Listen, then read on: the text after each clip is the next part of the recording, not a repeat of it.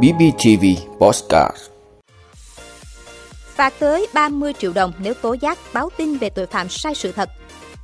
Triệt phá đường dây siêu lãi nặng cho vay qua app.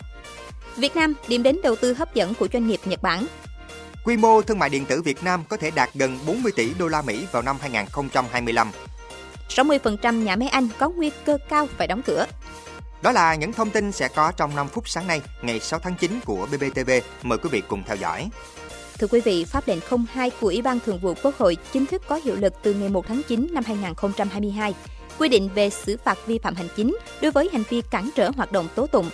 Theo điều chính pháp lệnh này, chế tài xử lý đối với các hành vi tố giác báo tin về tội phạm sai sự thật, phạt tiền từ 1 đến 5 triệu đồng với hành vi cố ý tố giác báo tin về tội phạm sai sự thật, phạt tiền từ 5 đến 15 triệu đồng đối với một trong các hành vi cố ý tố giác báo tin về tội phạm sai sự thật, gây ảnh hưởng đến uy tín của cơ quan, người có thẩm quyền, sử dụng lôi kéo, lừa dối, mua chuộc, đe dọa hoặc sử dụng vũ lực buộc người khác phải tố giác báo tin về tội phạm sai sự thật. Luật sư thực hiện hành vi trên thì phạt tiền từ 15 đến 30 triệu đồng. Cố ý tố giác báo tin về tội phạm sai sự thật có thể bị phạt tới 30 triệu đồng. Đây cũng là mức cao nhất được áp dụng đối với hành vi tiết lộ bí mật điều tra, làm trì hoãn, kéo dài thời gian điều tra, vừa chính thức có hiệu lực thi hành.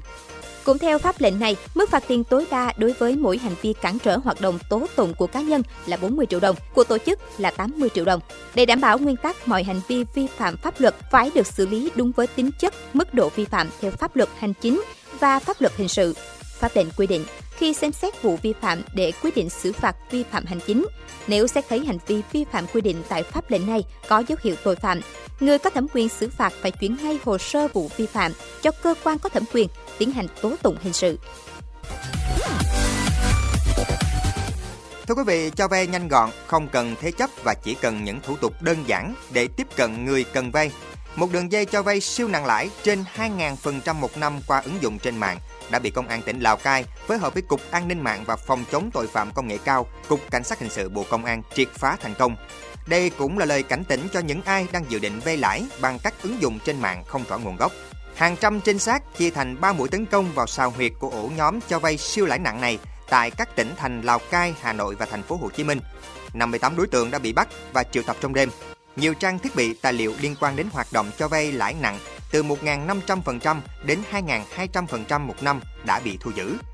Quá trình điều tra, Công an tỉnh Lào Cai xác định đây là đường dây phạm tội có tổ chức xuyên quốc gia, được tổ chức chặt chẽ do các đối tượng người nước ngoài cầm đầu, móc nối với các đối tượng trong nước. Các đối tượng đã thành lập công ty công nghệ Funmobi, sử dụng 300 ứng dụng trên điện thoại di động, liên kết với gần 200 tiệm cầm đồ, công ty hỗ trợ cho vay tài chính.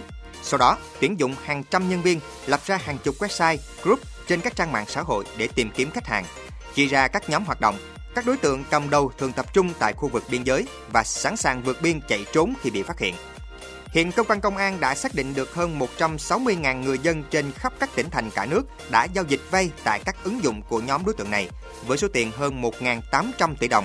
Trong đó có nhiều người vì không đủ khả năng trả nợ, lãi mẹ, đẻ lãi con nên đã bị các đối tượng uy hiếp, bôi nhọ danh dự và để lại hậu quả nặng nề. Đặc biệt, nhiều người không liên quan nhưng vẫn bị các đối tượng thường xuyên gọi điện xúc phạm. Thưa quý vị, theo kết quả khảo sát của Tổ chức Xúc tiến Thương mại Nhật Bản JETRO, có tới 55% công ty Nhật Bản đang hoạt động tại Việt Nam có kế hoạch mở rộng kinh doanh trong 1 đến 2 năm tới, cao nhất trong số các quốc gia Đông Nam Á. Điều đó cho thấy niềm tin của các doanh nghiệp Nhật Bản vào khả năng kiềm chế lạm phát cũng như tiềm năng phát triển kinh tế của Việt Nam. Theo Zetro, vốn đầu tư trực tiếp của Nhật Bản vào Việt Nam năm 2021 lên tới 3,65 tỷ đô la Mỹ, tăng gần gấp 3 lần so với năm trước đó. Theo Zetro, Việt Nam xếp thứ hai trong những điểm đến đầu tư hấp dẫn nhất của các doanh nghiệp Nhật Bản, chỉ đứng sau Mỹ. Niềm tin của các nhà đầu tư Nhật Bản đối với Việt Nam vẫn không ngừng tăng nhờ chính sách thương mại tự do, sự tích cực trong thu hút đầu tư và tuyên bố mạnh mẽ về ý định cải thiện môi trường kinh doanh của chính phủ Việt Nam. Thưa quý vị, Việt Nam đang trên đường vượt qua Thái Lan trở thành thị trường thương mại điện tử lớn thứ hai Đông Nam Á, chỉ sau Indonesia trong vài năm tới. Dự báo này nhận được đồng thuận tại hội nghị quốc tế về thương mại điện tử vừa diễn ra cuối tuần qua tại Singapore. Báo cáo mới cho thấy sau 2 năm dịch, hơn 50% người dùng tại Đông Nam Á tìm kiếm trực tiếp sản phẩm trên sàn thương mại điện tử mà không qua trung gian, cho thấy kênh này ngày càng phổ biến. Sự hướng dịch chuyển lên trực tuyến của các doanh nghiệp thương hiệu lớn tiếp tục diễn ra. Số lượng thương hiệu ghi nhận trên một sàn tại khu vực đã lên đến hơn 32.000 doanh nghiệp. Sự phát triển của thương mại điện tử đã thúc đẩy việc ứng dụng công nghệ ngày càng nhiều hơn. Điển hình như ứng dụng công nghệ thực tế tăng cường trong mua sắm mỹ phẩm trực tuyến đã giúp tỷ lệ người chuyển đổi ghi nhận trên một sàn tăng hơn 3 lần, còn giá trị đơn hàng trung bình cũng tăng hơn 10%. Dù nhận định chung lạc quan, nhưng giới phân tích cho rằng ngành bán lẻ nói chung và thương mại điện tử nói riêng đang chịu rủi ro từ áp lực lạm phát tại nhiều quốc gia lớn, nguy cơ suy thoái ảnh hưởng đến sức tiêu dùng của người dân. Doanh nghiệp cần tính toán kế hoạch dự phòng rủi ro kỹ càng hơn. Thưa quý vị, khoảng 60% nhà máy ở Anh có nguy cơ cao phải đóng cửa khi hóa đơn năng lượng trên toàn quốc tiếp tục tăng vọt. Thông tin trên được Bloomberg trích dẫn một cuộc thăm dò do Make UK, nhóm vận động hành lang cho các nhà máy Anh thực hiện. Theo đó, gần một nửa số nhà máy ở Anh đã ghi nhận tình trạng hóa đơn tiền điện tăng hơn 100% trong năm qua. 13% nhà máy đã giảm giờ hoạt động hoặc tránh giờ cao điểm. 7% tạm dừng sản xuất trong thời gian dài. Giới chức Anh hiện cũng đang phải chịu áp lực không nhỏ về việc giải quyết khủng hoảng năng lượng.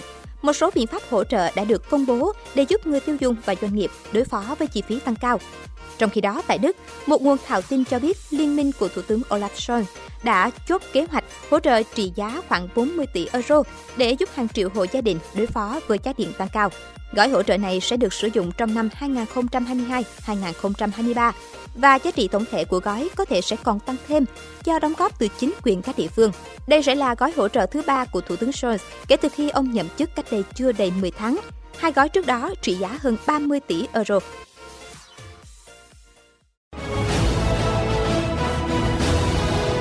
Vị đã luôn ủng hộ các chương trình của Đài Phát thanh truyền hình và báo Bình Phước. Nếu có nhu cầu đăng thông tin quảng cáo ra vặt, quý khách hàng vui lòng liên hệ phòng dịch vụ quảng cáo phát hành số điện thoại 02713 887065.